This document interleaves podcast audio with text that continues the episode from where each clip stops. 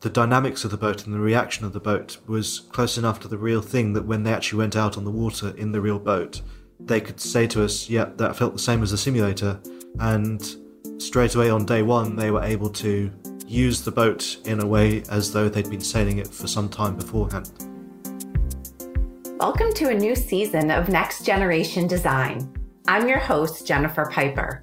In season two, we'll be talking to customers who are using our software and we'll learn more about the innovative applications for product design from the companies who use it. My guest today is Max Starr from Ineos Team UK. They are currently in the process of designing a yacht for the next America's Cup taking place in New Zealand in March 2021. Hello, Jennifer. I actually uh, came and joined the team about five years ago, working directly in the computational fluid dynamics role. My background actually is I've had quite a circuitous route to get here. I worked for a short time with satellites and spacecraft during my uh, undergrad degree, and then wound up doing a PhD, which originally was going to follow on from that, but became more of a numerical methods, computational fluid dynamics degree, PhD. And then from that, I went on to work for what was then CD Adapco, one of the big commercial computational fluid dynamics software companies. I worked with them in a role that saw me doing what was called post sales, which essentially means you go out as effectively a consultant to clients of the company and you help them come up with solutions to problems effectively, whether that is completely building something from scratch or something they've been trying to do for the last month and they call you in and you try and sort of help them figure out the problem.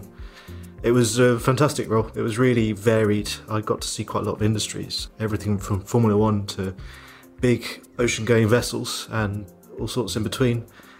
I really got my hands quite dirty in computational fluid dynamics, but as much as I loved that role, I really did, it was I kind of thought it would be quite fun to get involved in the design side myself for a while. So that's how I found myself when, when there was a role that came up in the America's Cup. Um, I found myself applying for that and joining the team back then. As a someone who's been into sailing myself in the past, that was quite a, a nice kick. I've been into kind of Formula One as well, so it was quite fun that I got to do a bit of that while I was with CD Adapco. But to really be involved in the design of the cup has been quite the design of the cup boats has been quite fun. I'm sure. Yeah, I'm sure it's been an amazing experience so far. And interesting that you are at CD Adapco because now that's actually um, part of the Siemens suite of portfolio that's products correct. as well. Yeah. so we're all intertwined. Say, yeah, so that's right. Uh, yeah, CD Adapco became part of Siemens PLM just before I left. So yeah, it was it was a few months before I left. So I got to see the start of the change of that, and I worked under the Siemens umbrella. I think for about two weeks. Could you give us a bit of background on the America's Cup? The America's Cup itself actually originated in 1851. The first race took place as a race around the Isle of Wight. The Americans challenged the Brits. This was uh, the year of the Great Exhibition in London. So the Americans basically said, We make the fastest boats in the world, and the Brits said something along the lines of, No, you don't, prove it. And uh, so it became a race around the Isle of Wight and the American boat won the first race, and that boat was called the America. So the America's Cup is actually named after the first boat that won, rather than after the Americans who took part. There was a kind of legal document drawn up after the first race, where the British tried to get the cup back off the Americans. So it was actually originally called the Hundred Guinea Cup because that's what it cost. Yeah, so the Americans were uh, challenged by the Brits, and there was this legal framework which has now become the governing framework of the Cup. And in all the 170 odd years, it will be 170 years by the time we race next year. In the 170 years since that first race, the British have never actually won the Cup from whoever has it. The Americans held the Cup for, I think it was 130 years without being beaten. And the New Zealanders and uh, a few other countries have actually had, had the cup in the time since then. But the Americans have been the predominant winners overall. That's quite the winning streak. How do the rules work around design, and who makes those decisions? It's a very interesting challenge because of the way that the document, the legal document, has been framed from the first challenge, effectively, from the first challenging race to take the cup. The country who won the uh, the cup the last time around gets to define a lot of the features of the next challenge. So things such as the rules that define what the boat is going to look like, what size it will be, what kind of design rules that you've got for the boat, as well as where the race will be held and when, that sort of thing. So there's there's quite a lot that the defender, the person who won last time, they have quite a lot of power over how the next race is going to be won. And then there is normally someone called a challenger who's the first person who challenges to take the cup off of the defender from the last cup. And so between the main challenger, the first person who asks to take the cup, and the defender, that between the two of them, they normally come up with the rules. And so that first challenger has a lot of power. It sounds like competitors have a lot to keep up with as things change with every race. Which teams are shaping the rules for the next race? The challenger of record is the Italians, so Luna Rossa. So between them and the Kiwis, they have come up with this 75 foot monohull flying boat, which is in some ways quite a departure from historical boats. In the last cup, we had catamarans, 50 foot catamarans, which were again flying. Prior to that, there were 72 foot catamarans, and so the cup itself has seen quite an interesting evolution of sailboat designs and historically there's been quite a lot of uh, filter down from America's Cup to other sailing classes. So it's, it's been quite interesting to see how there's quite a big technological push to the Cup. It's quite a design race. And it's been quite interesting to see how that's developed over the last few decades, really. Certainly for me as a fan and now being involved with it. How many countries typically participate in the race? So, how many countries participate is often driven by uh, how expensive it is to participate. Unfortunately, um, just because you you kind of have to have good backing in order to be able to run a team successfully. So this cup we have four teams in total, and that includes the the New Zealanders. So there are three challenging teams trying to take the cup from the New Zealanders, and then they are defending the cup. In the previous cup, I think there were six teams. Uh, um, I'd have to count them up there were more competitors than the last time round. We had teams such as Team Japan and Team France and the Swedish. And historically, there have been some campaigns where there have been 11 teams involved. But those were typically campaigns where there was a big rollover in boat designs from the previous campaigns. So there wasn't a big design jump and a big change in design, which is typically where you see that there is a big need for expenditure in development and technology understanding. What are some of the challenges that result from so many changes in rules and design regulations?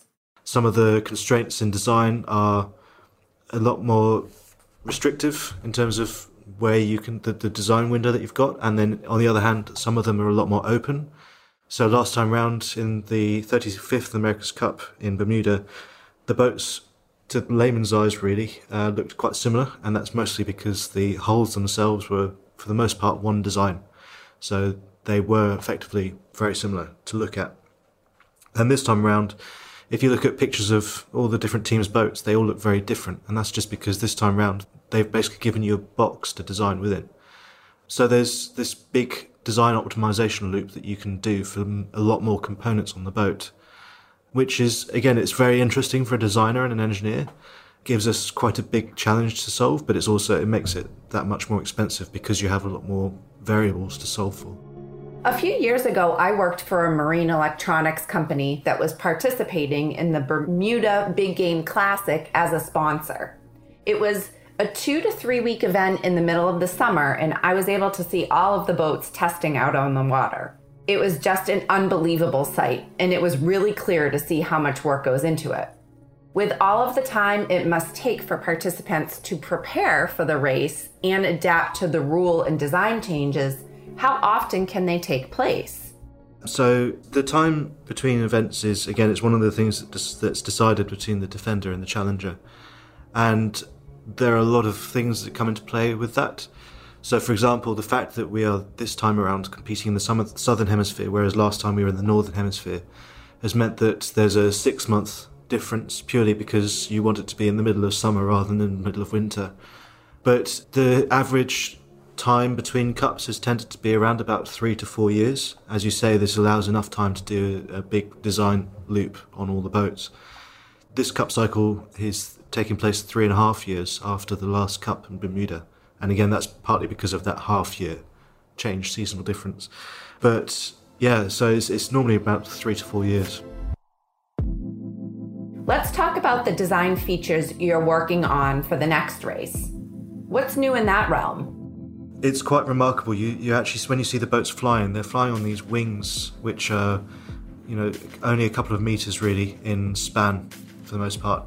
And you've got seven odd tons of boat flying on this tiny wing and this little bit of a rudder on the back. And it was kind of the same in the last cup, where you, you'd have this catamaran, a lighter catamaran admittedly, but flying on this little wing. But in, at least with the catamarans, you had two rudders at the back, so you had three flying surfaces. Whereas with current class of boat, you've got one rudder and then one foil in the water, and it looks a bit like a gecko who's trying to keep its feet up in the air when it's hot.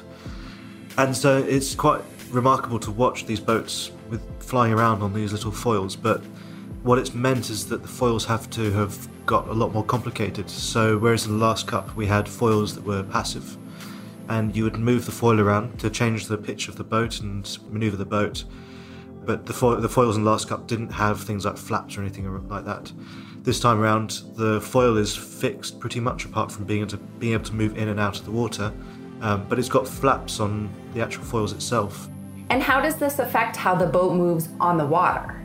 This allows a lot more maneuverability as far as the foils are concerned, but it's another whole new set of systems that we've had to develop to make them fit, to make them reliable, to make them survive the big hydrodynamic forces and loads they have to manage. So that's been a big a big step up in terms of the, uh, the functionality and the complexity of these boats. What new challenges are you facing regarding the rules for the next race? One of the interesting restraints that we've had this time around has been that there's been no physical testing allowed in terms of um, tow tank testing or wind tunnel testing, so no controlled testing states allowed. And even the test boat was regulated in terms of how big it could be. So that's really limited us in a, in a way in terms of model validation, or it's meant that we have to change a lot the way that we go about it it's pushed us quite a lot to really design our digital twin to be as close to what we ended up having the real boat be as possible. I mean, really making it a twin as much as possible uh, where we could. To the point that things like our simulator technology has been pushed quite a bit this time round, so the sailors could sail the boat quite frequently on the simulator, even though we couldn't go out on the water as much as we would have liked at times. So it's meant that things like Wild Boat 2 was being built, which we launched a couple of weeks ago. Even though that was pretty much a year in the process of being built, the sailors were saying that in the simulator for some months before they even saw it coming out of the mould. And that is miles and away different from how we worked in the last cup. In the last cup, we had a simulator, and that simulator did supplement the sailing, but the test boats that you were allowed in the last cup were much closer in design and features to how the final boat was in terms of size and scale. And so the simulator was very a very useful tool in the last cup, but we didn't have to make as big a use of it in the last cup as we did this time round purely through the requirements in terms of what we could and couldn't build. Where does the design process start when you're building a boat like this? Ironically, when you start designing a boat, you start with a piece of paper and a pencil. Um, even as a as a digital engineer who predominantly does everything in the computational world, when we first weren't sure about so when the Kiwis won the last cup and the Italians challenged them, they went away for six months and they started trying to decide what the rules were going to be and how the boat was going to look. And once we started to get murmurings of what we were going to have to design, because we didn't know for some time, I think it was about six months, what the rules were going to be.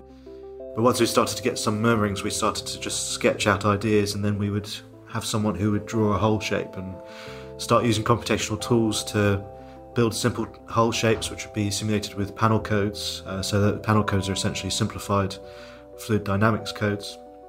And then over time, you start building that hull shape up and you start refining the details. And you put that through computational fluid dynamics and you put it through a range of different parameters and then you build a model of how the boat will react in different states and different conditions and so we build essentially a artificial neural network of points of sort of state points and boat responses and then based on that we can then develop new models new boat models and then compare like for like in different conditions, effectively. So you, you essentially start by a simple model and you just add complexity as you go on and on through the design process. How and when does the digital twin come into play? Our computational models got very complex pretty quickly. And that neural network that helped us to sort of understand how the boat will react in different conditions also got pretty complicated once we started taking things like takeoff of the boat from from the water because they obviously they'll all start off in what we call displacement mode, which is when the water the boat is sitting on the water and moving through the water. And then you want it to try and take off onto the wings as quickly as possible because when it's up on the wings on the hydrofoils, that's the lowest drag through the water. And so that's how you get the most speed. So when the boat is in the water, you, you struggle to get to uh, really high speeds just because you've got so much drag on the hull effectively. But once the boat's out of the water, the boat itself can go three, four times the wind speed of the wind that it's going through because you've drastically reduced the amount of drag that the hull is going through and you still have a lot of drive going through the sails. And so you almost need a completely new computational model set for when the boat is now flying rather than when the boat is in the water because the responses and the dynamics of the boat are completely different. And so then your digital twin has just had a whole other new model of complexity added to it. Can you talk about the design tools that were used and how communication worked between teams in terms of software? One way that we kind of drove that from the design point of view was that there's a lot of things going on in the computational fluid dynamics backend and in the neural network, the velocity prediction program backend. And it's good for people like me, the computational fluid dynamic people, to sort of understand it and to develop it. But the guys developing the foils don't really need to know a lot of the complexity that's happening there. So, in a way, we went towards democratization of some of the tools. So, we have tools where someone can design a foil without knowing anything about computational fluid dynamics. And they can have an overview of how that foil will respond based on the simplified models that we built in the neural network. And then if they're happy that that's probably the best design of foil that they're going to get today, they can click a button and that design is sent off to the computational fluid dynamics world, run on our cluster in a number of different states and conditions. And then the following morning they come back and they've got the results from the CFD and the CFD tells them, okay, so this foil responded in the way that the neural network thought and it was it was performing like this or actually it was miles away from how the simple codes thought it would respond in, in reality, and therefore it's reacting like this, and so it's not very good.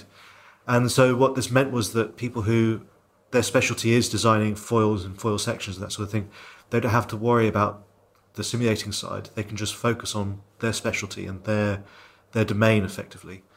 And so it's really been quite useful to have people who are specialists in particular areas be able to go away and focus on that area and build these complex models where they needed to.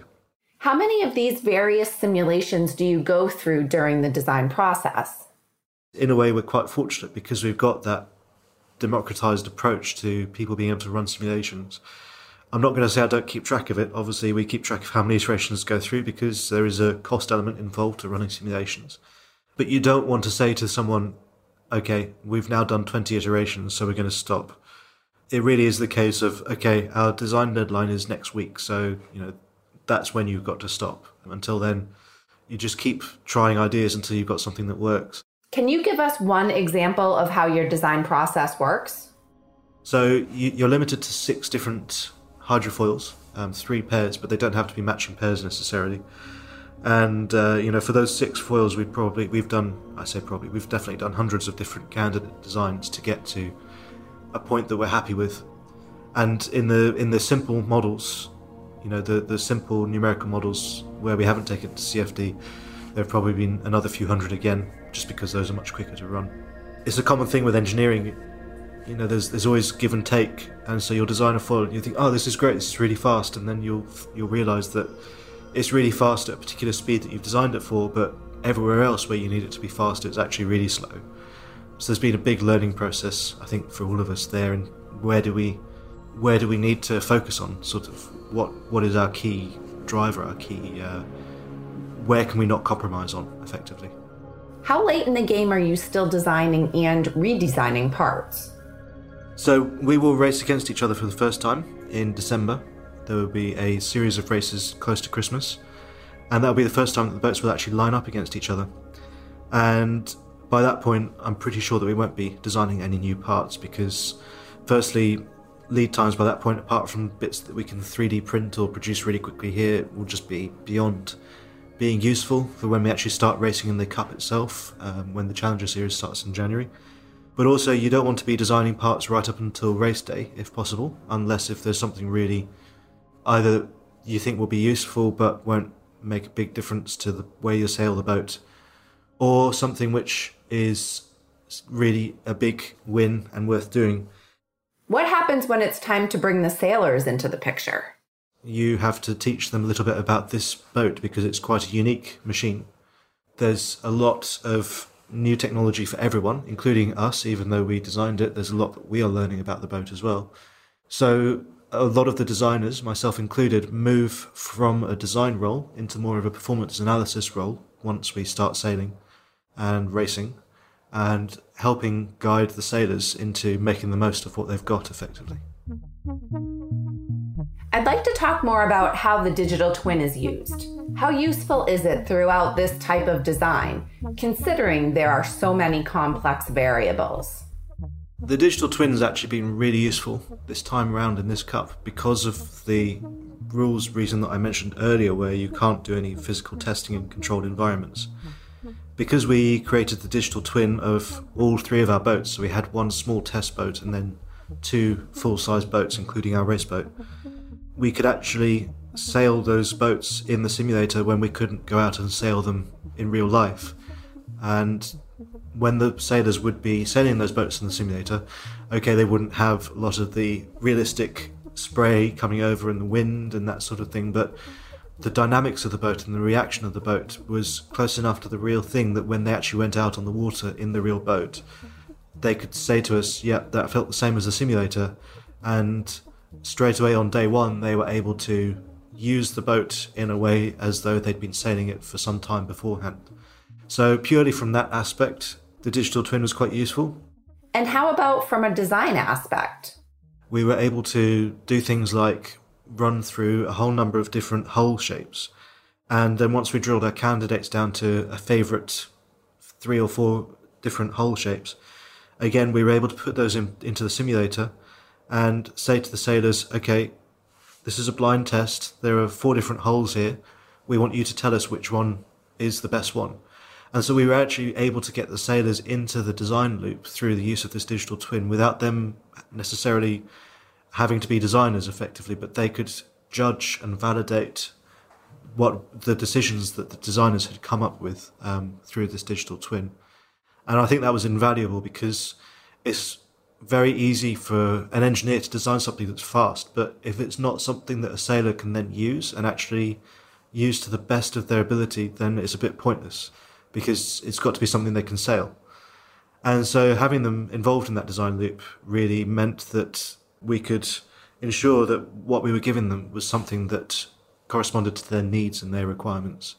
Do you incorporate any additional simulation technology, such as virtual reality?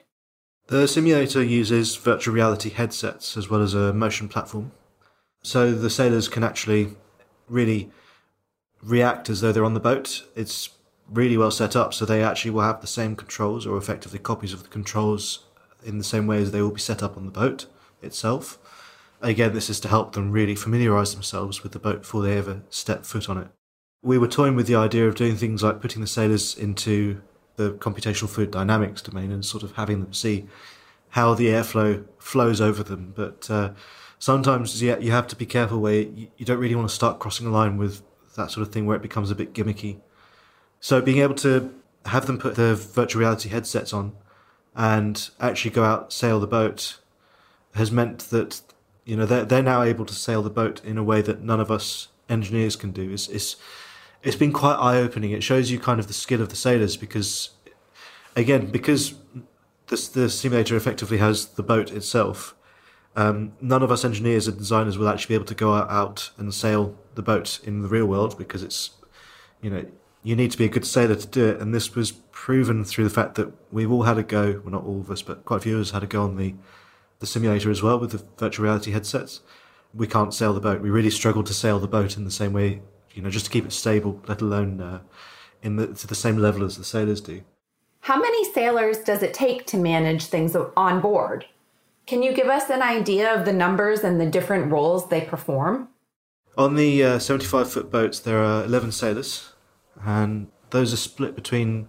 You generally have grinders, who are effectively the big machines generating a lot of power for the hydraulic and electric systems, and those are the guys who are spinning with their arms to drive systems on board.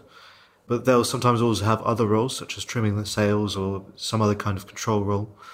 And then you also have the three guys who will be doing full full control of the boat, really. Um, so there's the helmsman with the wheel, and then someone controlling the foils and various other systems. So um, yeah, there's, there's kind of a good role split between the 11 crewmen.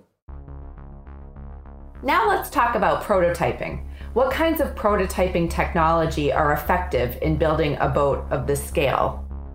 Yeah, we we do prototyping all the way from old school wooden mock-ups to 3D prototyping, uh, 3D printing of prototype parts. So again, I go back to a comment I made earlier where I said that you an engineer can design a boat or an item to be really fast, but it's no good if someone can't use it. And so when we designed our cockpits, the sailors went down and took the designs of those cockpits and built them out of plywood. And then they'd come back to us and say, okay, this isn't big enough, we can't really maneuver the way we need to there. And there'd be a back and forth, and you know, we'd be saying, okay, but we need it to be smaller because of airflow and that sort of thing. So we built wooden mock-ups of some parts because ultimately, although a 75 foot boat is quite big in boat terms, the actual working space of the sailors is relatively small. So it's cheaper to build a wooden mock-up of that and then move it around as you need to and have the sailors really use it than it is to kind of go backwards and forwards um, in a digital space. But then on the flip side, for things like um, parts that the sailors will handle and some other small bits on the boat, uh, we can prototype those by doing additive printing and 3D printing. And really just check it works again in the simulator and um, off the water. And then if it if that part works well with the person who's going to use it, then we can do a full blown production process of it, or even in some cases just use the 3D printed part. So additive printing has definitely played a role with us here in this cup. In the last cup, we also did some rather interesting parts out of titanium that were 3D printed. So some uh, hydraulic manifolds and that kind of thing. And uh, that was really that was quite an interesting project as well. It was pretty amazing to see these 3D printed titanium parts and how they were used. So definitely there's a role to be played for that kind of technology in this in this world, but we still go quite old school as well with uh, with the wooden mock-ups. So, how are you and your team feeling about the upcoming race in March? Well, I guess the first most exciting thing is going to be the racing in December because it will be, as I said earlier, it'll be the first time that we race against each other. So it'll be the first time that we get to compare ourselves to our competitors. Obviously, no one knows if everyone is going to show their entire hand at that point, and I suspect probably not. I think I'm really looking forward to some close racing. It's something quite interesting about the way that the Cup works is quite similar to Formula One, where every time there's a big rules change, there will be a lot of different ideas thrown at the wall to see what works. And then the designs will get closer and closer as people iterate through designs and they converge to the same sort of solution to the rules effectively.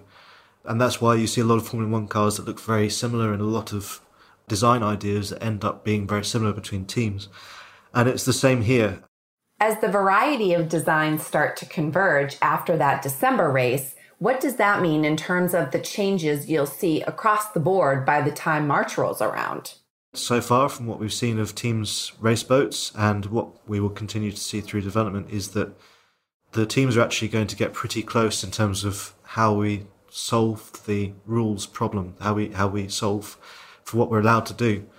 And I'm hoping that that's going to lead to some close racing as a spectator, Obviously, as someone involved with the cup and with a bias, you'd absolutely love it if your boat was significantly faster than everyone else and like trashed everyone else straight off the bat all the time.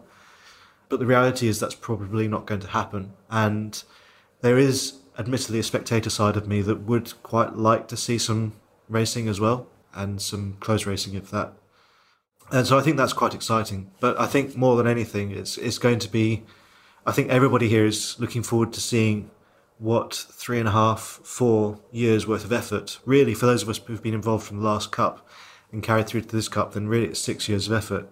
It's going to be interesting to see how that all, all translates to this boat and it racing against others and what that means in terms of its speed. What's on the to do list as you're gearing up for the big race in March? What is there left to do? There's still some small design work that we are doing. There are still a few small parts, well, not small parts, but there are some parts that we still have coming down the line that we are trying to optimize the design for to just eke that last bit of performance out of the boat where we can. What have you learned so far from the test sails you've done? Already, just with a few days of sailing, we've learnt a lot about the boat. We can kind of see that there's still a long way to go in some respects and still a lot of tuning to do. But from what we've learnt from those few days, even with the digital twin, ultimately when you put the boat in the water and you start sailing it, you realise kind of where your limitations in your digital model are. And so that has meant that for the remaining bits that we can design, we're trying to eke the last bit of performance that we can out of them and just sort of change the design parameters a little bit, the constraints that we've got in our optimization processes, just to sort of tune them according to what we've seen in the water. How do roles change as you get closer to race day? From December onwards, my role will 100% be how are we sailing the boat today and could we have sailed it any differently? And I would probably be working a lot closer with the sailors in terms of trying to help them sort of eke the last bit of uh, performance that they can out of the boat. Ultimately, our engine is the sails that are being driven by the wind and by nature, which in itself is incredible when you see the amount of drive that we can get out of the wind and how much faster we can go than the ambient wind. But this means that you've got effectively an infinite number of variables because a sail is a soft fabric in the last cup we had what were called wing sails, and they were effectively like aircraft sails made out of plastic.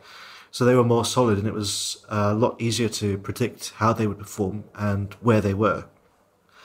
But because this time round we've got what looked like pretty normal sails, effectively fabric sails, they're, they're not quite so normal because they've actually got two sheets and they've got two sides to them. They're not a single sheet of sail fabric.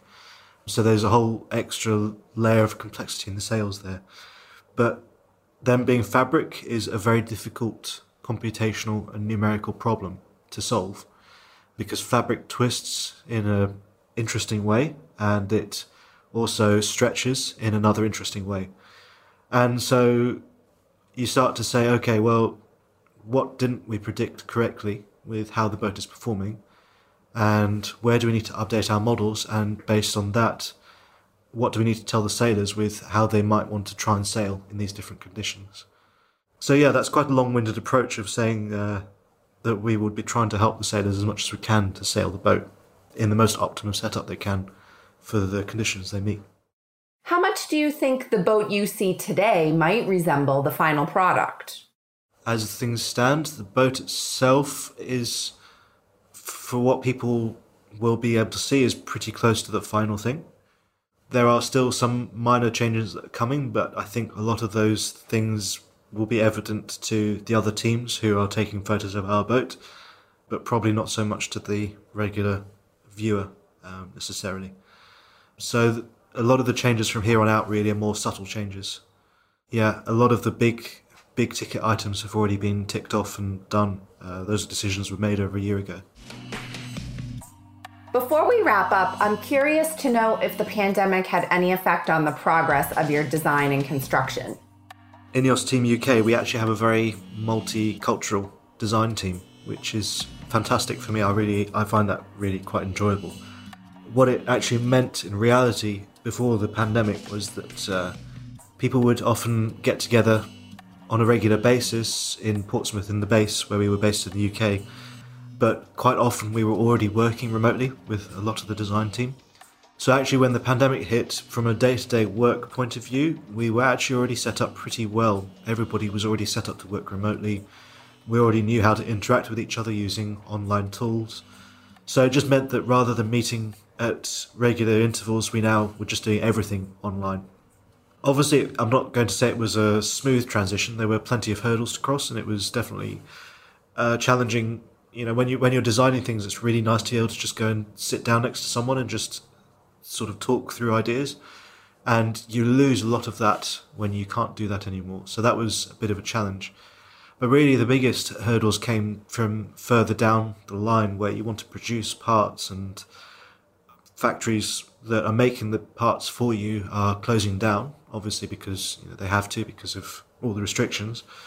And so this just changes the timetable for when everything is going to arrive and when you can test things and again, interestingly, this kind of moved us even further into using things like the simulator and developing our digital twin even more because we realized pretty early on that we weren't going to be able to do things like get out on the water and test the boat. So there was a lot of limitations in that respect. But from a design point of view, we bizarrely already had a setup that worked quite well. How did it affect your productivity? Uh, I'd almost say I worked longer hours because I wasn't commuting three hours a day anymore. I was uh, working those hours instead, and I think that was the case for a lot of the team. Well, it's certainly been interesting learning more about how you're using Siemens software and how the digital twin plays such an important role in your design process. Thanks very much. Thanks. It's been a pleasure talking to you. Thanks to everyone out there for joining us on another exciting season of the show. We're looking forward to more discussions about design innovation in future episodes. I'm your host, Jennifer Piper, and this has been Next Generation Design.